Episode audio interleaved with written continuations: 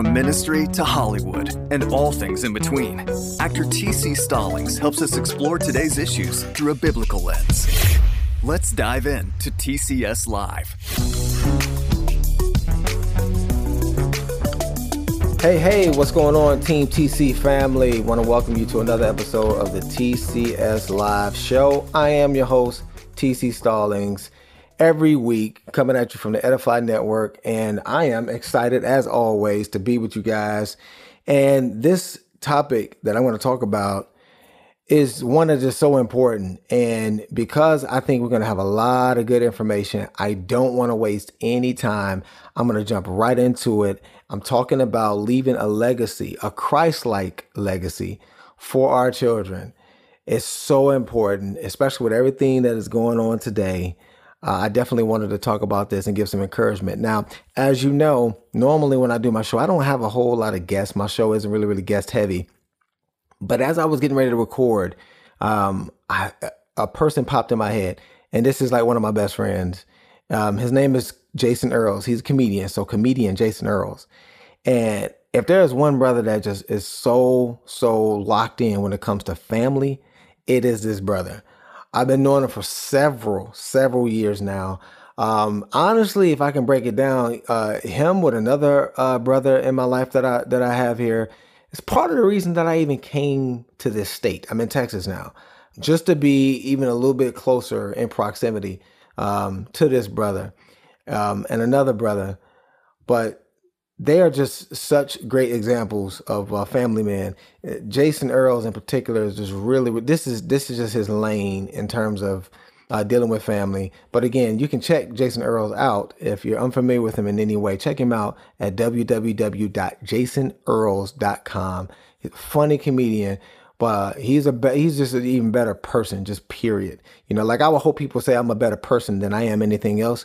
I can say that about Jason Earls, um, his wife, his children, but I ain't gonna kill all his thunder. You know, I'm just gonna bring him in, and then we can get this thing going. But uh, so I want to welcome in Jason Earls. So we got to hit him up on the TCS live line and get him in. So let's get him on.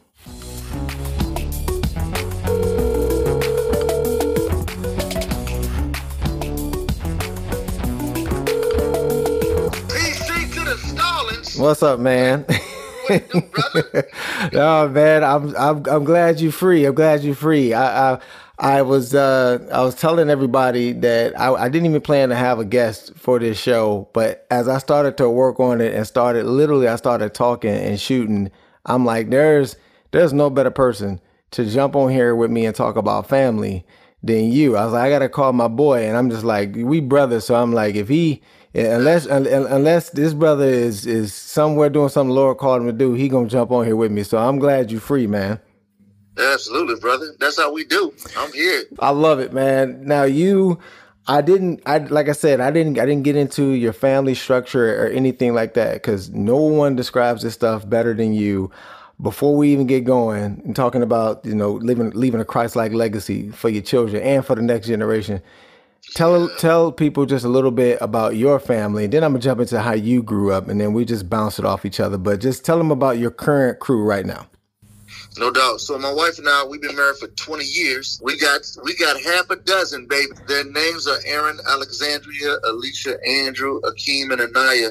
That's my first time making straight A's. Yeah, so but I actually did make straight A's in college, you know, at least one semester. So uh yeah, but that's my squad, man. My, um, Aaron is uh at this point is 19. Mm. And I say at this point because, you know, we never know when people going to uh listen to this podcast. 19, 17, 16, 13, 11, and 9. Those are the ages. And dude, you, uh, man, you calling me. I guess it's God's divine appointment. Because, uh, man, I just love talking about, man, my family and, but not more so than my family, just God's divine plan, why He's given us this ability to um, reproduce children or adopt children or foster children. You know, we, we had all of ours the organic way though. That's what I'm about to say. It, the, yeah, the other thing, non G. These are these are not GMO kids. These these are all oh, all organic. All his kids got the, the green label on them. If you see, they all got the USDA organic label. Absolutely. But the crazy thing is, man, it's like we've always thought, like, man, God's blessed our family with the crazy amount of love. We've miscarried twice. And uh, sometimes I look at family pictures like, yo, somebody's missing. And I just think, you know, so it's like, Lord, do you want us to adopt? Do you want us to force? I don't know. But I know one way to really reach, reset and shift somebody's perspective on the kingdom and family is when they come from a busted family environment and you bring them inside your imperfection and allowing people to see how God has sanctified and, and fixed your family up. I think that that's transformative. For sure. And you know it's funny that you mentioned that because obviously and I and I guarantee you, you probably hit on this, whether it be at a, a, conference when you're speaking or something, but when you, you hit that thing, that nerve that people are listening about that miscarriage, that's that's a that's a for sure a podcast for a whole nother day because man, I can only imagine the healing that had to go into that. The, the healing that continues to go through. Yeah, that's what I was going to ask you. Dude, if you, first of all, an interesting question just came to my mind. Do you think had had that worked out, would you have six or eight? I probably would. I probably would have 6 mm-hmm, I, just, mm-hmm. I say everybody has their number. Some people's number are one, some people's number is none. Some people's number is two. Dude, our number is six. With six and two possible, like space. right. Uh, you know, so we do say that we have eight. Two of them just went to heaven. But, you know, dude, seven here on earth would have broke my back. I think with six, I'm currently at my capacity of discipleship mm-hmm, mm-hmm. Uh, in house and legacy building with them. You know, with you know some part time with their friends who come over, nieces and nephews. But in terms of the 24 seven care, yeah, bro, um, I didn't tapped out. Bro, I, I think the, the coolest thing though, we made the joke about, you know, organic and non GMO and everything, but man, on the real, those are all your children. They these are these are not you know and and not to knock any situation where you know it's it's a mixed and blended family because there are so many blessings within that as well, depending on how it came together. But it's just something to be said when you're able to be blessed enough to be married to one woman and you are able to be a father to uh, all six children are all it's just all in that one unit it's just a blessing. Like I said, it's not a knock when it when it happens differently because I'm a part of a family that was like that, and I know some amazing people who are part of families like that or are leading families like that. But it's just something to be said when it all works out to where it's it starts with with two people and all the children come and are with those same two people. It's just a blessing to be able to do that. So just praise God for that. But what about your your your uh, upbringing? Because the whole point here is the leaving a Christ-like legacy. I think well, I know for sure that is something we're struggling with in this country, and just in a lot of different places is just not realizing that at some point we all gonna be gone, and these kids that we raising up is gonna be the next people. And notice I'm focused on Christ-like legacy because that's the one I'm most concerned with. Is is yeah. a Christ-like Christ-like legacy? Because you know the world has its own rules. We aliens here, but we we talking about people that's continuing to spread who Christ is until He come back. And I just don't want us to blow that that's why I'm just like, let's right. talk about what's going on in the world, you know. But starting off with, how did you come up? Yeah, I, I was. I'm glad you asked that question because I was about to cut you off when you were saying what you said because I wanted to paint a picture of man, like the dad that I had. Mm-hmm. So I had an amazing. I have an amazing dad, uh, and my grandfather was consistently present in my dad's life. Both my my dad um, he grew up with the same, you know, mom and dad the household. Parents, you know, never divorced. But my granddad wasn't there all the time. He was old school. By the time my dad was born, my granddad was 56. So, so imagine a, a guy growing. My my grandfather was born in 1906. That's just a whole different mindset when he became you know, 56, uh, 50, 52, I'm sorry, and had my dad. So, like, my, my dad was an athlete, but my granddad never showed up at games. Neither did my grandmother. My grandmother was 46 when my dad was born. Mm-hmm. So, by the time my dad's in high school, he has late 50s and early 60s parents. Mm. Dude, they won't go into nothing. And my dad, my dad was always like, man, when I have kids, I'm gonna make sure that I'm there for them. Mm. So there, there are a lot of things that my dad did for me and my brother, my sister, that came out of his desire from when he was a child. So I remember one time my dad, the the family pattern was take my brother out of school first, then take my sister to the daycare, then drop my mom off work, and then he would go to, to his job. But one day he took my sister to, uh, to the daycare, took my mom to work, and my brother and I were in the back seat like, oh snap, where you going to school? Right. So, and dude, my dad, he, he took my mom to work, and then he went up to our church. He wasn't a pastor at that time, but he, uh, man, he just started cleaning up the church, uh, the pastor's study for the pastor. And then he set us down in the pastor's study. He was like, you know what? When I was little, I wish my dad would have just taken the day out of taking me out of school for one day mm-hmm. and spend time with me. He said, so today I'm taking y'all out of school just to spend some time with y'all to let you know that your dad loves you. That's awesome. See, and and I I will contrast that. It's so crazy, and this is why this is you just just just a great person to talk to about this because I knew about your like how tight you were. I didn't know that story. That's awesome, but I just knew you and your dad was were, were tight. I remember jumping on a live that you had where your dad was just coming in imparting wisdom. Y'all were doing a live together where y'all was just talking about you know Christ and, and just in how you how uh, he and your mother met, just just everything. Well, with me I didn't meet my dad until I was 19. That's what's the funny thing about this. I didn't meet my dad until I was 19 years old. You know, um, I was literally, I just earned my scholarship to University of Louisville, and my mother knew I was getting ready to drive off. Uh, well, well, actually, not drive off. They were taking me. We were getting ready to drive off, and and and before we did that, she said, "Do you do you want to go see your dad?" Literally, just out of the blue, "Do you want to go see your dad?" And I'm like, "Absolutely." I had never met him, and I was 19. Yeah, so dude, what was like? Explain to me all of the emotions. Man. I'm probably sure you had eight thousand emotions oh. from the time she said, "Do you want to go see your dad?" and then till you said yes. My heart dropped, bro. My my my heart literally fell into the floor. It's it, it like I felt.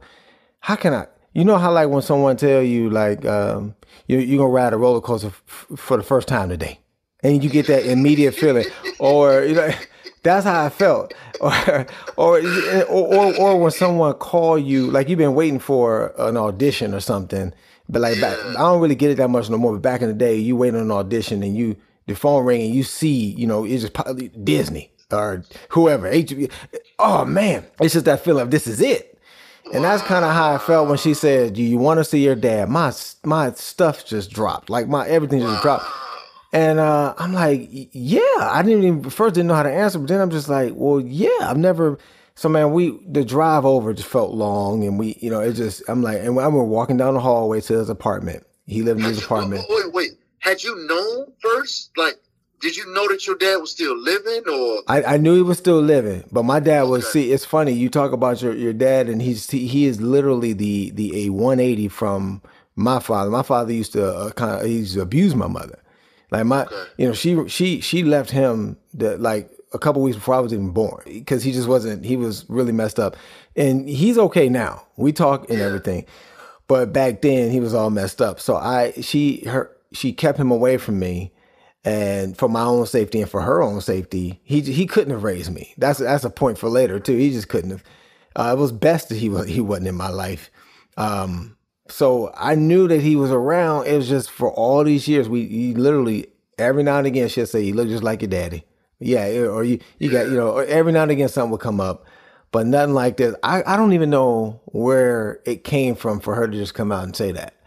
You know, I guess she felt like she was wrestling with the fact that I'm getting ready to go to a whole other state.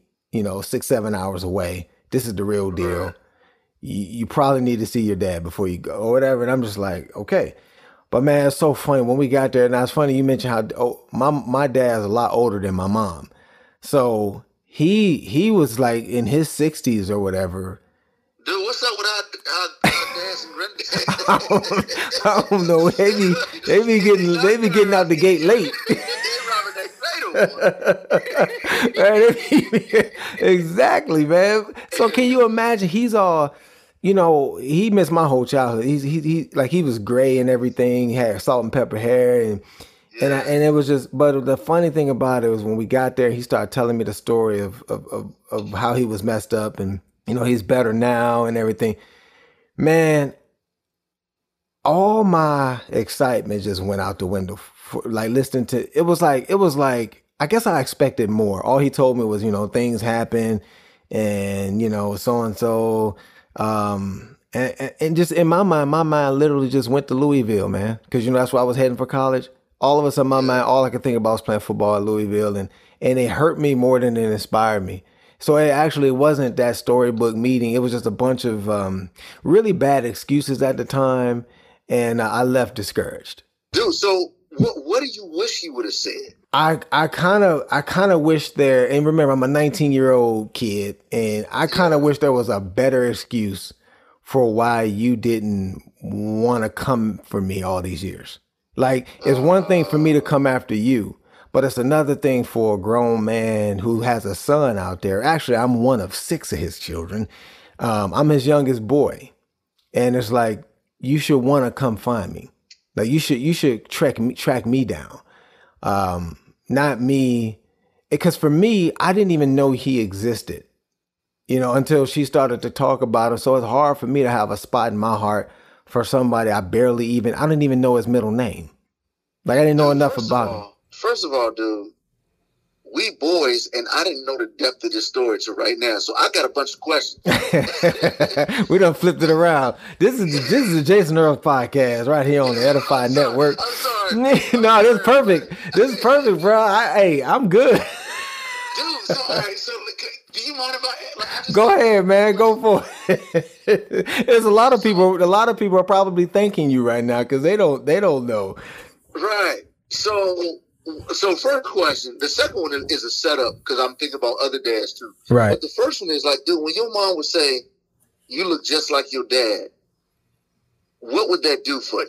When before you met, it was like, "Boy, you look just like your dad." How it, would that make you feel? The very first time when she would say stuff like that, it, it would it would have curiosity, like, huh? And I had one picture of the guy, one picture, yeah. and uh, I, you know, interesting. But what I would see is that she didn't say that a lot of times in such a way where it made her happy.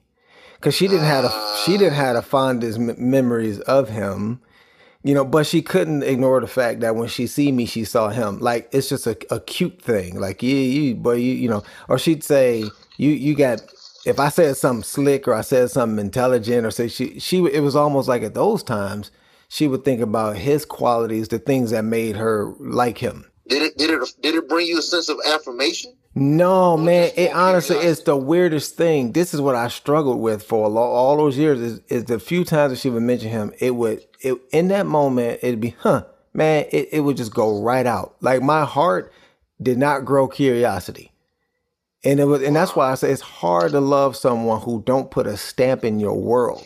Like it, it, it was hard for me to even remember that he existed. If she didn't bring him up, I would forget that I even had a dad. Like literally, that's that's how it that's how it was. He, like up until that point, I had never seen him, and maybe only heard his name get talked about maybe three or four times. So no I I was hoping that he would say something that gave me a better reason for him not coming for me, and and what he gave me was he had zero reason for not coming for me. Uh, wondering what what I'm doing. And most of his stuff was just about trying to make himself kind of look good in the moment you know, and uh, all I could celebrate was the fact that he wasn't on drugs anymore. He was you know, helping other people rehab themselves that were where he was. That's kind of what he does for a living, and I appreciated that. But as for me, it was like I I have no room in my heart to start getting sad. Cause I started getting sad, and I'm just like, nah, I don't have no room in my heart for that. So I'm thinking about I'm thinking about the dads and maybe even moms who've blown it with their kids, who might not who may be uh, estranged from their kids and listening to the story, like, okay, they hear like, man, yeah, I need to meet my child, but they don't have like your dad, like he didn't have a like he where they all they ha- they don't have good reasons, good things to say. Like if they meet their kids, they will probably give a bunch of excuses. So they hear you say, "Man, I wish he would have told me some positive things of why he didn't come and get me." They don't have that. So what should they do? Well, this is the cool thing how, how the Lord, and this is what I love. The Lord don't need anybody's cleverness to work stuff out because here's what ends up happening. I go to college. Um, I'm playing football at Louisville. I'm doing some great things. I'm making the national headlines and all those kinds of things. From that one moment, he starts to follow what I'm doing. Now he's at his office collecting my news clippings, collecting. Now I don't know none of this is going on. He's collecting my news articles, collecting. And, but what's funny is when people come into his office and say, "Who's the boy?" He feels bad and don't have the encouragement to say that's my son. It's like it was one of the hardest things because he feels like I had nothing to do with him growing up. I never threw one pass to the kid.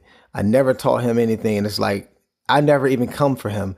Now I'm so proud of him, but I feel weird claiming him because it's almost like I'm only doing it because he did something. So I find out, and I'll tell you how. Throughout all, all those years, he had been wanting to contact me and say, "I saw, you know, I saw your game against Kentucky, or I, I saw like, you know, whatever." And you know, I started to do things. I'm doing movies, all this. Like he's seeing these things, but does, but has a hard time dealing with it. So here's the deal. What was my first movie? First movie I ever did was Courageous. What was the topic of the movie? Fatherhood. It was about fatherhood. And when I got when I saw the script and I read it and then I started doing interviews for it, I got convicted because the movie was about healing and reconciling and all of that with dads and all of that and I hadn't done it with mine. And I knew that people would that they would be asking me to go speak and all of that. So I decided to go and find him and track him mm, down mm, and mm. square that thing away. And uh, so God used the movie Courageous for me to go and make him know that it's okay for him to be proud of me. And ever since then, we've been we've been cool. Mm, dude, so here's the Doug. Here's what's cold blooded about that. I know this ain't my podcast. It is. It is today. It is, it is today. Listen, sometimes in setting a family legacy, God will use this child or this son to set it up for the parent. Like Yep. that's what's cold blooded. It's like uh, oftentimes you, you look for the parent to set the legacy, but in your case, God ignited the legacy, like His legacy, through you. Yep. I 100% agree with that. And it's crazy because he'll he'll in so many different ways he'll he'll say stuff like that. Like now um I've done things that he didn't need to to how could I put this? You know how he wants to he would never ask me for like send me some pictures of your your children. Send, you know, so like because he feels like he's being pushy and he doesn't feel worthy of doing that. And I knew that's the thing that I had to crush and kill. Like I had to that for me to know that he feels that way and do nothing about it, I can just see God not happy with that. And I'm like, what if he had done that to me? What if God had done that to me? What if Jesus had done that to me? So I started to and I and I kind of I kind of know him eh, over time because I'm like I, we are kind of cut from the same cloth and I'm just like hey, what's your address? I want to sing you some stuff. And so that's how you get pictures of my kids. Here's my book. Here's my this. Here's my that. And now um, I never forget when he finally. Uh, I think when I honored him for Father's Day. That that's something I had never done. And a few years back, I honored him for Father's Day in front of everybody. And that I think from there on out, he was cool because it's like if if if he's showing the world that I'm his dad, then I should have no problem doing it now. You know, and so that really helped with healing for him. Something my dad always told me, man, was he had a college professor, and um, the college professor told him he would always tell the students this. He said, he said, gentlemen, let me tell you something. If you're not doing in life, if you're not doing better than your dads, then you're really not doing much. Yeah. And uh, I know that I know that's not not necessarily biblical. Comedy is not, but then somebody could make the argument that the latter house should be greater than the former. I ain't getting into Mhm. all that, Right. Exactly. but but but but I, what I will say, my dad said, he said, man, that when the when the professor would say that, he would always think, man, I got a responsibility, not to necessarily outdo my dad, but I got a responsibility to carry this torch further hmm if my granddad my granddad only had a third grade education, grew up in North Carolina. He had to get out of school to work the tobacco farm. So my dad knew that, all right, I got it. And my granddad hustled, like bought a house for his family and all that stuff. And they had a lot of kids that runs in the family, by the way. So he was like, man, I got to do better than my dad. I got to get a great job. I got to get, you know, get an education. And so my dad grew up telling me that. Mm-hmm. And it gave me, you know, a sense of, again, not, not an ungodly pressure, but like, yo, some, a little, a little nudge. Like, what am I doing? I got to make sure that I take this thing further. And now my dad had come to me. Sometimes I look at what my dad has done and I'll think, man, am I really, did I really take it further? And my dad comes to me sometimes and say this, which I don't like. It makes me feel uncomfortable. he said, my dad would say, man, I just want you to know that you're doing stuff that I never would, I never would have done. Mm. I'm proud of you because you're outdoing me. You're listening to the Edify Podcast Network. We'll be right back. This podcast is part of the Edify Podcast Network. Edify is a faith inspiring app that brings together thousands of the best Christian podcasts in one place for your listening enjoyment. Cut through the noise and grow your faith by diving into the world's top Christian podcasts today. Download the Edify app for free from the App Store or Google Play, or by going to edify.app. That's E D I F I dot app. This is the Edify Podcast Network. Welcome back. This is Jason Earls. You can check him out www.jasonearls.com and you can catch up with everything Jason Earls. Man, the funny thing about what you just said is that my dad said the same thing. Now, how I look at the look at the the, the twisted, cool irony there. I know the the benchmarks are different, but the point is still the same that he would say something like that to me that he's proud of the person that I've become and how God had to make it all right using our situation for him to feel like that he can say that knowing he had absolutely nothing to do with it but I always tell him like well I wouldn't be here if it wasn't for you and um, you know my mom. I'm like, so if for no other reason than you know the Lord used you, I gotta, I have to find a way to honor you, and that's kind of how dude, it goes. Yeah, dude, my dad, my dad will in this in a similar case but different. My dad will look at some of the the creative biblical things that I'm doing. Yeah. And you know, my dad, man, I grew up. You know, my dad would pray with us cry with us, teach us Bible verses, taking us to church. But then there's there's certain things that I learned about like a deep biblical Christ centered legacy that I learned from just from the scriptures that my dad, my parents didn't teach me. Mm-hmm. And so so my dad to seen me do those things. One time he had like, dude, where you learned that from? And I was like, you know, you kind of set it up for me, but I kind of, you know, do this, do that. Mm-hmm.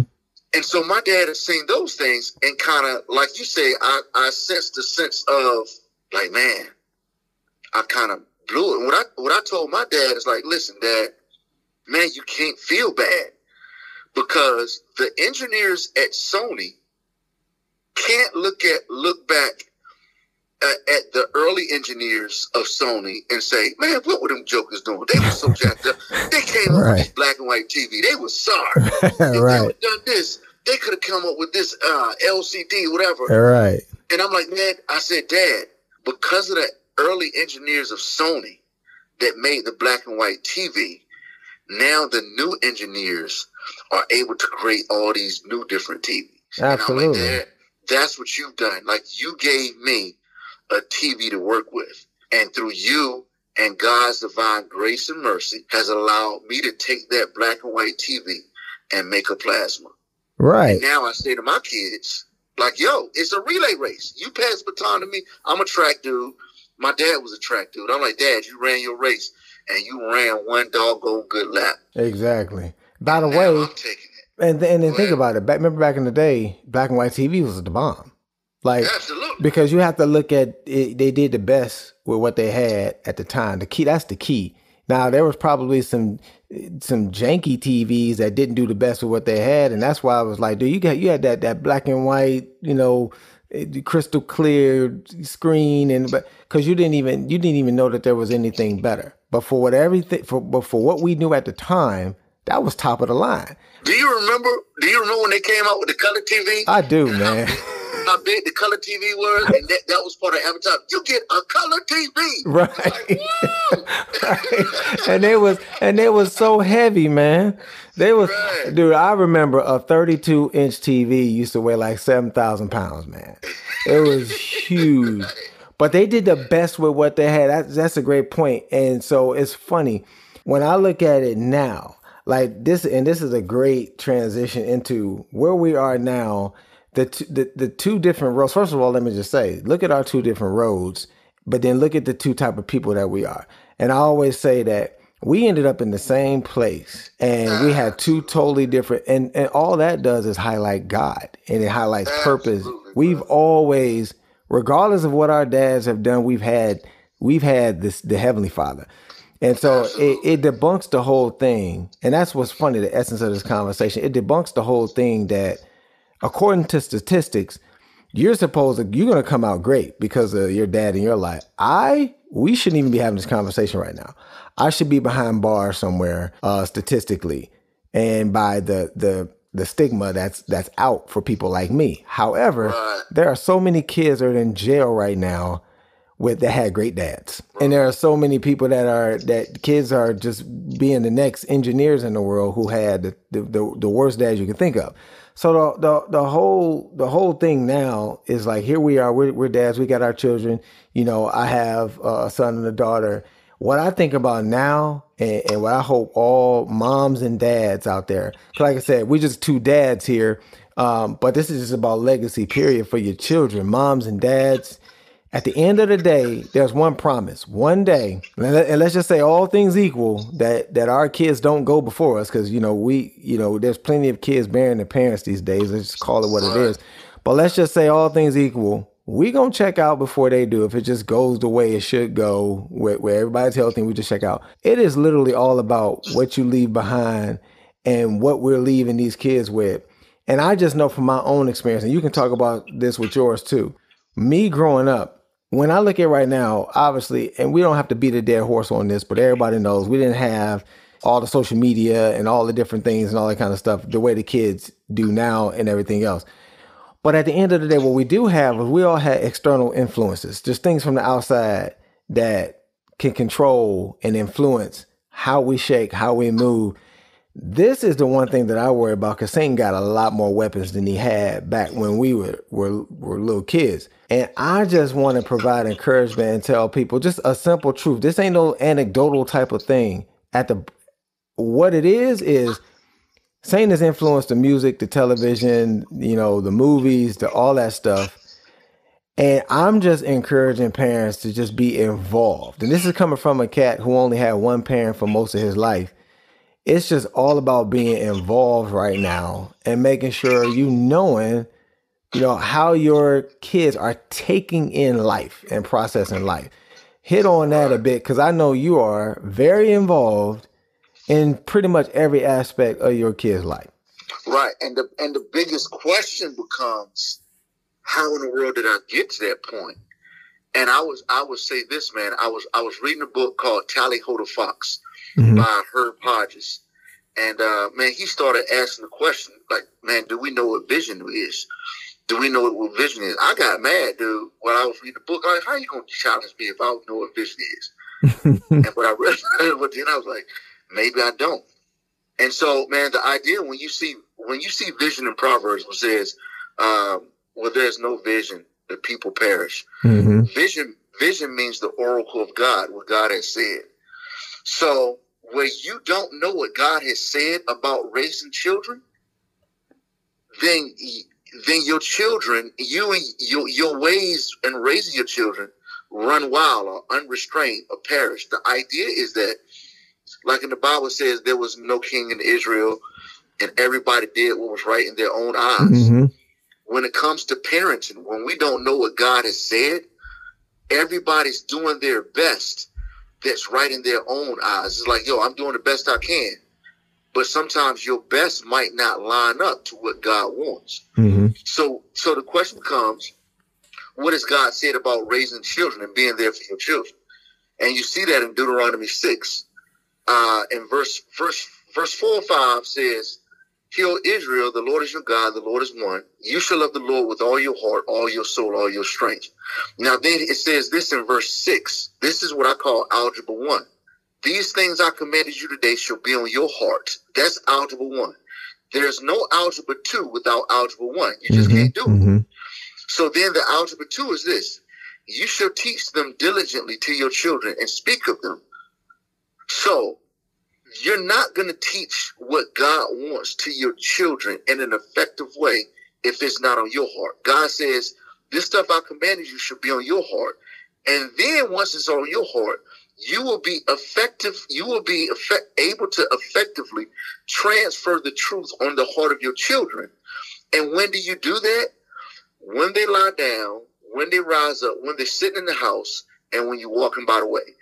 Here's God's standard, which is difficult for all of us to make, especially if you got six kids. yep. There's no break in transferring the mindset that God wants your children to have. Mm-hmm. So it's like, yo, so at every waking moment, you should be molding your children's mind. Now, it doesn't mean you got to be weird with it. I would suggest that God then in verse uh, verse eight and nine tells us to be creative with it, mm-hmm. and so mm-hmm. it's got to be fun. It's got to be enjoyable.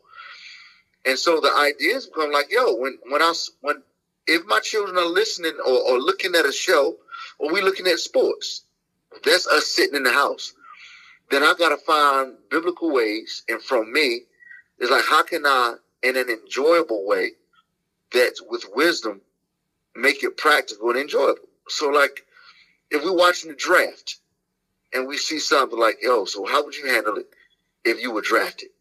Right. Like, man, how like how would you handle the money? Man, I sure hope this dude making money. Or we see when they were little, when they were watching cartoons, I would talk the movies. I would, don't you do that? God don't want you to do that. or you know, or if it's uh, you know, if it's a girl about to get kissed with a, a dude is about to kiss a girl, I'm mm-hmm. like, talk to your daddy. like, oh man, how's he, is that honor of God? Just coming up with fun ways. Absolutely, absolutely. Jason Earls, www.jasonearls.com. My man calls himself, and I love this, familyologist.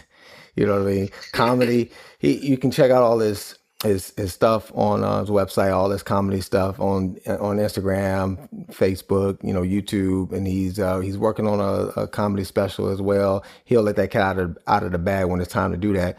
But if you following what he's saying, this part that he just talked about, the key theme is he kept saying we, we, we, we, and that's mean him being present with his kids. That's the thing that is just the standout part is just about being present in the moment, being available, and being around. Now, I didn't necessarily have that um, literally in proximity because my father wasn't there. But now I can talk about you know um, you know my mom and my stepdad who who came into the picture uh, right around I was about nine or ten years old. But even then, you know, at that at that time, my my my mother and father, uh, stepfather, they were they were not as present as they could have been. Um, and in the times of them not being present, I it's funny you use the term being creative. See, I got very creative, and I wasn't a bad kid at all. My my parents will tell you that, but there were things that I would that I did that there's no way in the world I would let my kids do right now. So I just didn't know any better. And what I mean by that is you talk about being present and creative. So see, I didn't have that. So what I did is I I I made my own ways of of doing things. So the things that I watch on TV, the music that I listen to, and all of that, I'm sure you know what your kids listen to. I know what my kids listen to right now. But but my parents really didn't know what I listened to, and then even if they did, they they weren't very strict about it. So I had all the the, the explicit stuff. I had all every the, the cube, the Pac, the just everybody, right? And at the same time, I will watch those movies too. So, you know, the Boys in the Hood, Menace II Society, all that stuff. But brother, Harlem Nights. I saw Harlem Nights. I was I was like 12. So let's just let's just let's just go away from like just just that that don't paint the picture. We all know what Harlem Nights is like. I saw that when I was 12. I saw Eddie Murphy Raw when I was 13. So it's like the reason I'm bringing all this up is because by not being present and doing exactly what you were just talking about in those scriptures, see, I would mimic those. I would mimic the stuff that Eddie Murphy would say. You know, I would I would mimic the stuff that Ice Cube would do in the movie Boys in the Hood. And I'm not I'm, I'm not going to telegraph my book. You know, I got a book coming out, but I talk about a situation that nearly got me killed acting like Ice Cube pulling out a gun because in the neighborhood that I live in, that stuff will get you killed. But I was playing around with my friend with a BB gun that looks real. And it just so happened that a little while later, the cops came to my house to to uh, address the situation, and I was playing around with that gun. Now I don't need to tell you what would have happened had I opened up the door because the cops came to my house. Had I opened up the door with that BB BB gun, we wouldn't be having this conversation, bro. Absolutely. But I but I got all of that from all of that is just from the type of music that I would listen to. I listen to gangster rap a lot. I watched, you know, those type of hood movies all the time. And just at the end of the day, if if I think about that now, if I was present and if I was being creative and I was being biblically sound, those Satan wouldn't be able to use those tools to have because I was cussing and just doing everything. You know what I mean? And so it's So just was I, brother. yeah. So it's about being present, man. It's just that is that is just so important. But again, not much has changed when we look at right now, 2021. It's just new rappers, or and I don't even want to focus and, and mess with the rappers. It's just new music, new artists, new movies, new scripts, new, but it's the same type of influential stuff. And while and while I'm at it, let me just say, I, you hear me bringing up these artists, and I'm and I'm and I'm name dropping, you know, the stuff that we used to listen to, you know, Master P, Pac, Cube, all of that. This is no knock on them as human beings. You know, I haven't I haven't met them personally. I have no judgment on them or anything like that. This is just simply to say that at my age, you know, I'm you know 9, 10, 12, I shouldn't have been listening to their music. Period. It's not it's not something that you know kids should be listening to. You know, I mean, even as an as an adult, you know, it's not something that I would listen to because of the language and all of that. But back then, I, I enjoyed it. I, I'd be a hypocrite to sit up here and say I didn't grow up on that stuff. That's all he's used to listen to. But I, but if I had to do over and if I was guided a little bit better, I'd just be like, at my age, no way I should be listening to those guys at that point. You know, uh, even some of the female uh, rappers and stuff like that, just with the foul language and the sexy stuff. Just, that I'm too young for that stuff, you know. Um, and the movies, you know, like I said, I, I, I was just too, way too young to even to be involved in that. But that's kind of what I'm getting at when, in terms of being present. And we got to be present and make sure that we're guiding what our kids are consuming, man. I, I always say in football, and this is you, you understand sports analogies, you can be the fastest, strongest, smartest, like all of that stuff on the football field. But if somebody hits you in the head and give you a concussion, your speed don't matter, your strength don't matter, your thought process don't none of that matters. And all it took is a one well-timed hit to your head. Because the head controls everything. Who cares how fast you are when you're unconscious? So that's why players be head hunting. It's the same thing with Satan, man. When he gets your head, when he get when he if he can influence the way you think, then your whole thought process about your music or your movies or your, you'll start compromising. You don't, if he can get you thinking his way, you start making those compromises. And we need to be there to guide our kids, these growing minds, man. So that's why I love what you just said about um, everything in Deuteronomy and just, you know, that those scriptures just about, it's all about being present and doing it God's way to help with this. dude. And and I would say I would say this, man, that man, you know, like the stuff that we went through. Like I, man, my I, I was horrible with relationships. K and had a dad who modeled how to love a woman in front of me through my mom.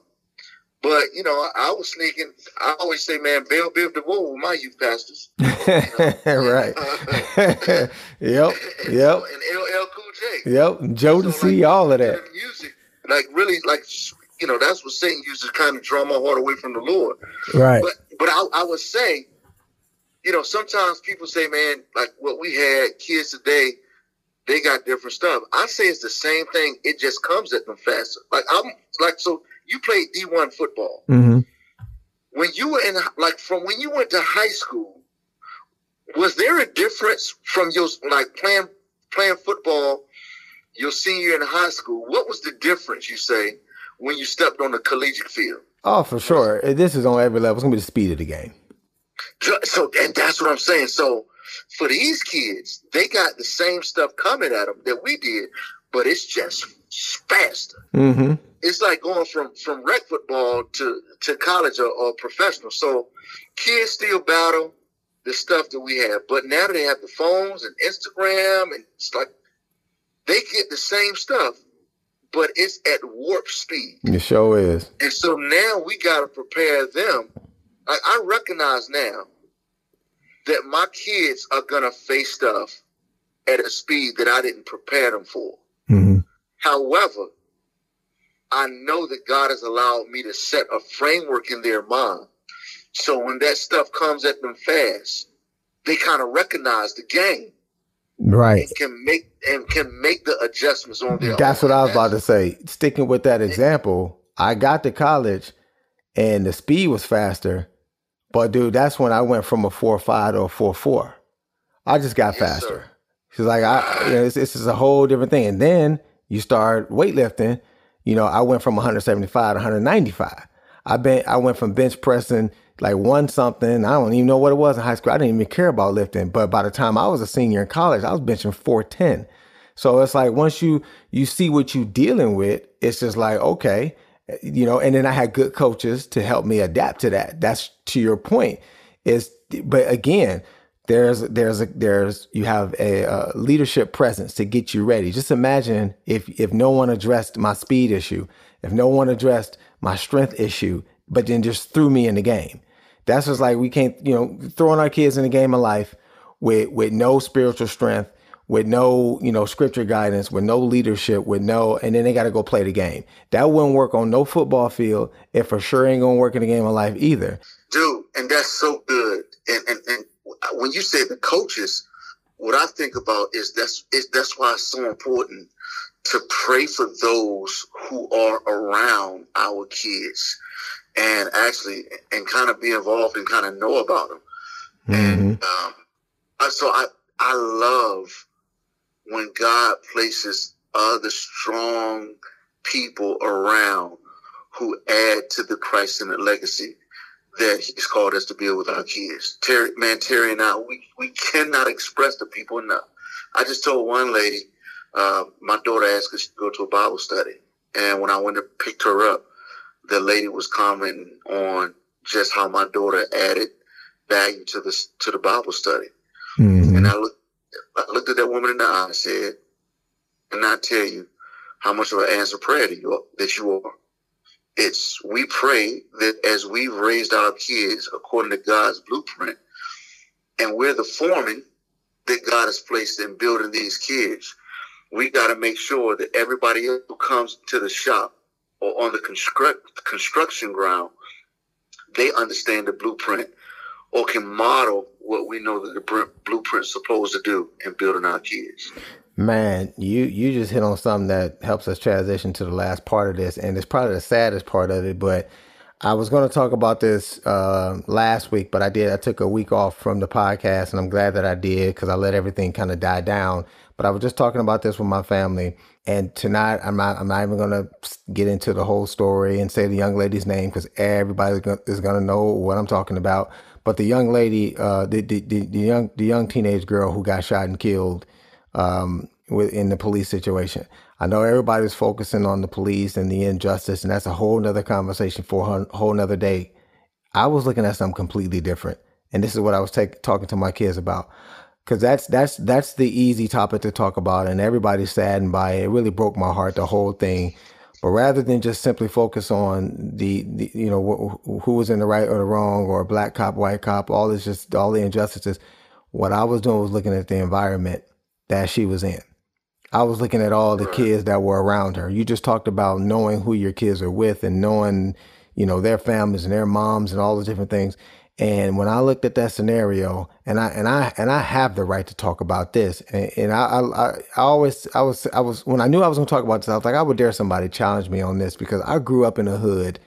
Uh, I was raised by the hood. I was in it, and, and and I had the right to talk. When I say that that that that the hood and the environment is part of the issue and part of the problem.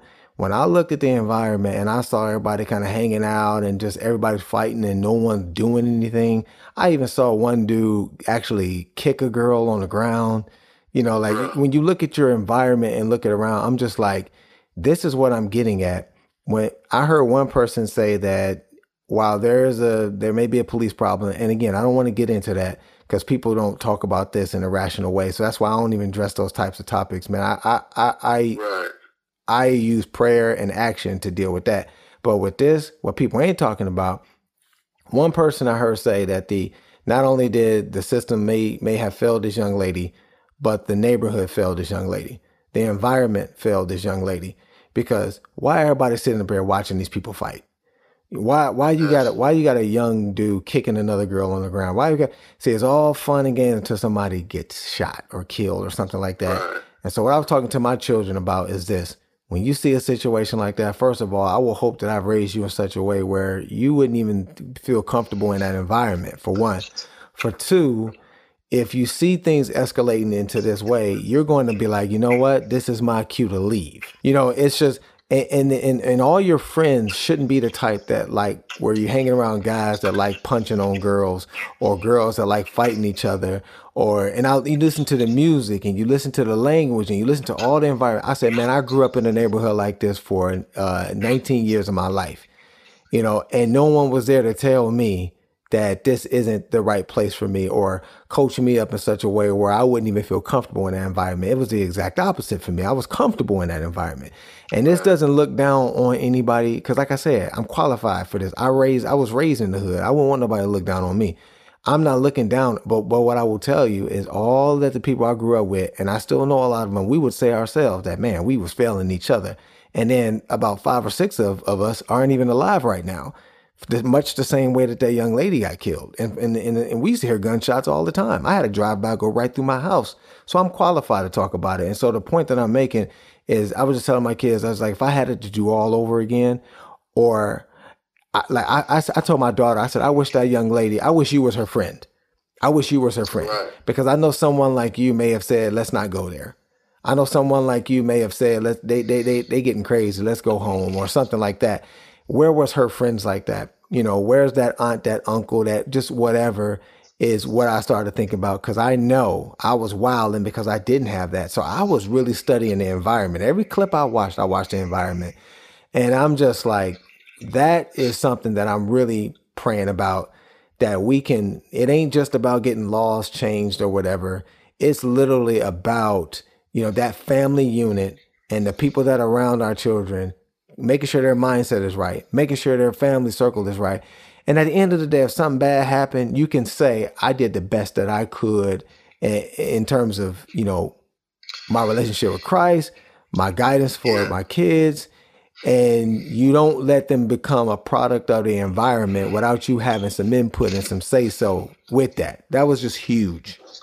Absolutely, and, and I would say I would add to that or amen and and just and just say, man, when you like, let's look at it through the character of God.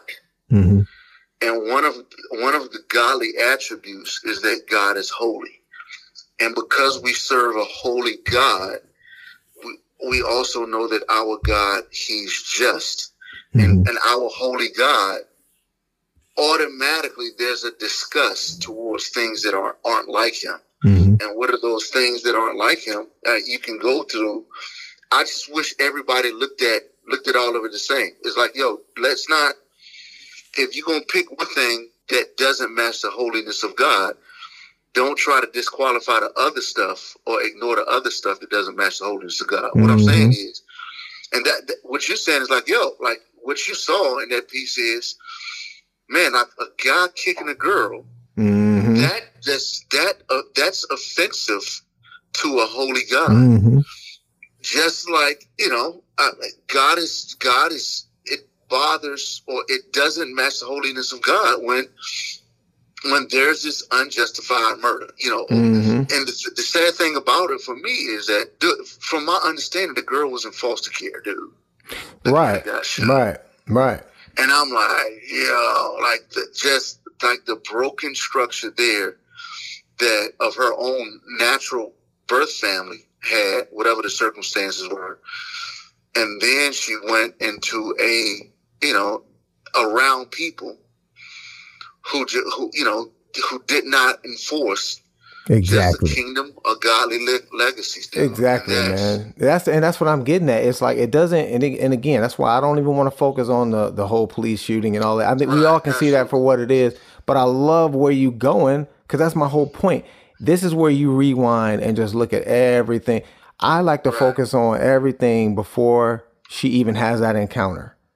Right. You know, and that's what, and that's, and that, like right now, you know, my, like, if if we could re, I guarantee you, and this is how you know, if people can have any kind of do overs, everybody's going to be thinking about whether that whether the cop shows up or not. What can what can I do with my baby that ensures that regardless of how other people are, they're not going to be in a situation where they can they contribute to it in any way, shape, or form. And I got to play my role, and and I got to play my role in this because that's what that's what gets me, man. You know, um, so. Can I can I add can I add a sentence to that? Oh, for sure. To that, for sure. The ultimate question is, man, like because some people will look at that who don't have the experiences in the neighborhoods that we grew up in, and can and can kind of become a little bit like, see, don't act like those folks from you know from from the hood. But the ultimate question is, what does the holiness of God look like for you in teaching your kids how to avoid situations? Because mm-hmm. you can tell your kids to like make sure you don't hit anybody, but it's like, yo, what does the character of Christ look like for your kid? Your kid might not be you know, slapping somebody, trying to stab somebody, but your kid could be hating somebody vehemently in their heart. And Jesus said, "Yo, that's that, that's wrong." That, that's exactly. yeah, exactly. Don't be focusing. Don't be focusing on those outward, those outward visible sins. What about those inner ones in the heart? You know, it, it's a man looks at the interior, but the exterior, but God looks at the heart. You, you, and all of that was present in that picture, man. You, you, you, you could see. I, bro, bro, I didn't even have to be there in that environment she was in, and I know that environment. I, I 19 Absolutely, years bro. of that environment. I say, dude, I would say, man, but the grace of God that I wasn't in that situation because I've been I, I've been in similar things like that in the neighborhood, but I didn't have a knife. We've been there've been some kicking, there've been some fighting. I'm like, yo, Lord, only by your grace, man that won't J Earls. Right. That's what I was saying. I, I told you what happened with me. You know, I I I've been I had been I've been I've been in two fights when I was out you know when I was a kid. Drive by through my house, police showed up at my door, guns blazing. You know, just all kind of drugs, gangs, all of that every single day. Out late at night, 3 a.m. Just that's why you play them roles so good, dog. hey, you you know you. It's funny. It's funny. it's funny you joking, but that's part of my testimony. I was talking about how God, how God straight up, I because I, I tell the testimony about how I hated my childhood for a lot of it, but God repurposed that thing because when they told when they showed me that role, and I was like, dude, I know that guy. Let me just say to everybody who's listening, like TC is one of my closest friends, and sometimes when we're together, I'm like, you don't even know this. I, I, I look at you like. That's the same dude that played there. Dang, he did that. Like, man, man, listen. I knew that TJ dude. I, I, I knew that TJ dude 19 years of my life, man. I probably saw the TJ character every single day. And I know and I knew his whole angles. I know and when they told me the whole point is to make people hate the guy and to show that if you won't love your kids and you won't get involved in their life, there's a guy like TJ who would gladly uh, allow Satan to help him do it for you. And I never forget that line. That line, TJ said, "Listen, you family now." And in my neighborhood, that's all they used to do. They, they they'll sell drugs and give you the money, help you look fresh, help you look, and just straight be ruining your life. The funny thing about it is they be thinking they doing you a favor, like they really, and that just goes to show the level at, at where their heart is. They be really thinking that you know they be Robin Hood. Hood. You know, like you know, a lot of people think Robin Hood's a good dude. Man, that brother is stealing. but because he give it to the poor, you kind of give him a pay. And that's the same thing in my neighborhood, man. The drug dealers in some cases was like, you know, the neighborhood heroes because they would make all that money and then try to take care of these little kids. But you can see the the, the problem here, man. But I, I saw the TJ character. I grew up, so that was man, that was just straight up mimicking 19. I listen, I went to acting school 19 years to play TJ. Let's put it that way That let's put it that way. I, I saw TJ for 19 years. So that was, that was my first acting class. Was watching the gangsters in the neighborhood, man. But but at the end of the day, And, and like you doing that, there's some cats who can do the white collar characters, white collar crime characters just as good. just as good, just as good. did that too. Yeah, I know. Brother, you you will never see him coming, man. You will never see him coming. Brother, listen, it's funny. There there's a lot there's a lot that we could really dive into um with this, man, and we might even have to do uh, uh we got to revisit this cuz you know, we are never going to stop being dads. We're never going to stop being moms. There will never stop being kids who need us to invest in them and be present and be involved in their life. But I just my whole thing I hope that people got from this, this podcast and listening to what you said and what I said is that they just know to just care. Just care and know that this it's not it shouldn't even be a choice, man. It's a responsibility that we have in scripture to take care of our children. And don't waste a day because you know that that James 4, 13 and 14 is just deep. You never know when your time is up. Life is but a mist. What are you doing with your mist of time? If you took if you took a bottle of water and sprayed it, look how fast that mist come and go. There's a reason scripture uses that to compare it. And of that quick mist, you don't even know how much of that you get. Because there's no guarantee you're gonna live out to be hundred. You know, you it could be tomorrow. So at the end of the day, how are you investing in your children? I, I hope everything that we were talking about calls you to look at them differently if you haven't already, or this is affirming for you if you're like if you're like this is what I've already been on. And as far as time, that's that's the one thing that you have that you just cannot waste. You can't it- you don't get it back. You can't refill your time tank. So these kids need us. They need you. They need us to, like I said, raise them up and pass that baton in a in a right way. So I hope this was a blessing to you. I want to thank my boy. Like I said, this is this is this is my guy. And and again, even with that, just how we can hold each other accountable. If he if he ever saw me, you know, tripping on my children, I would hear about it, and vice versa. So that's Absolutely. that's the other thing that's important, man. So I want to thank you, Jay, for hanging with me today, man.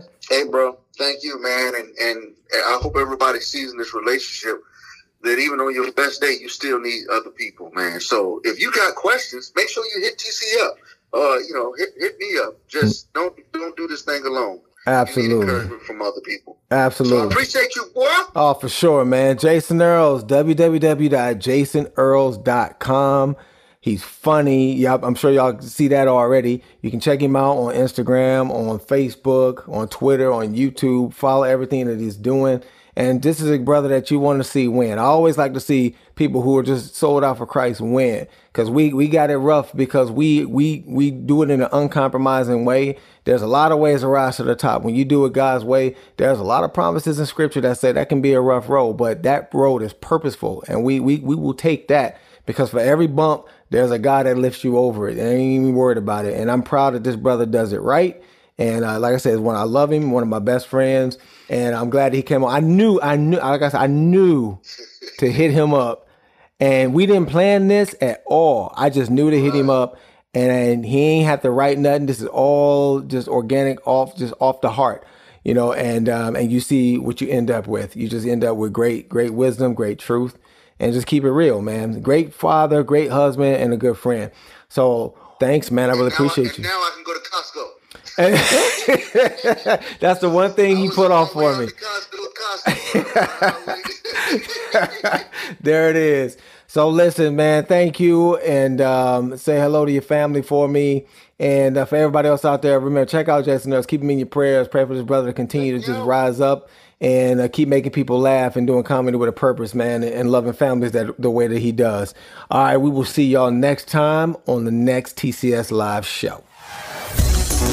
Thanks for listening to TCS Live with TC Stallings on the Edify Podcast Network.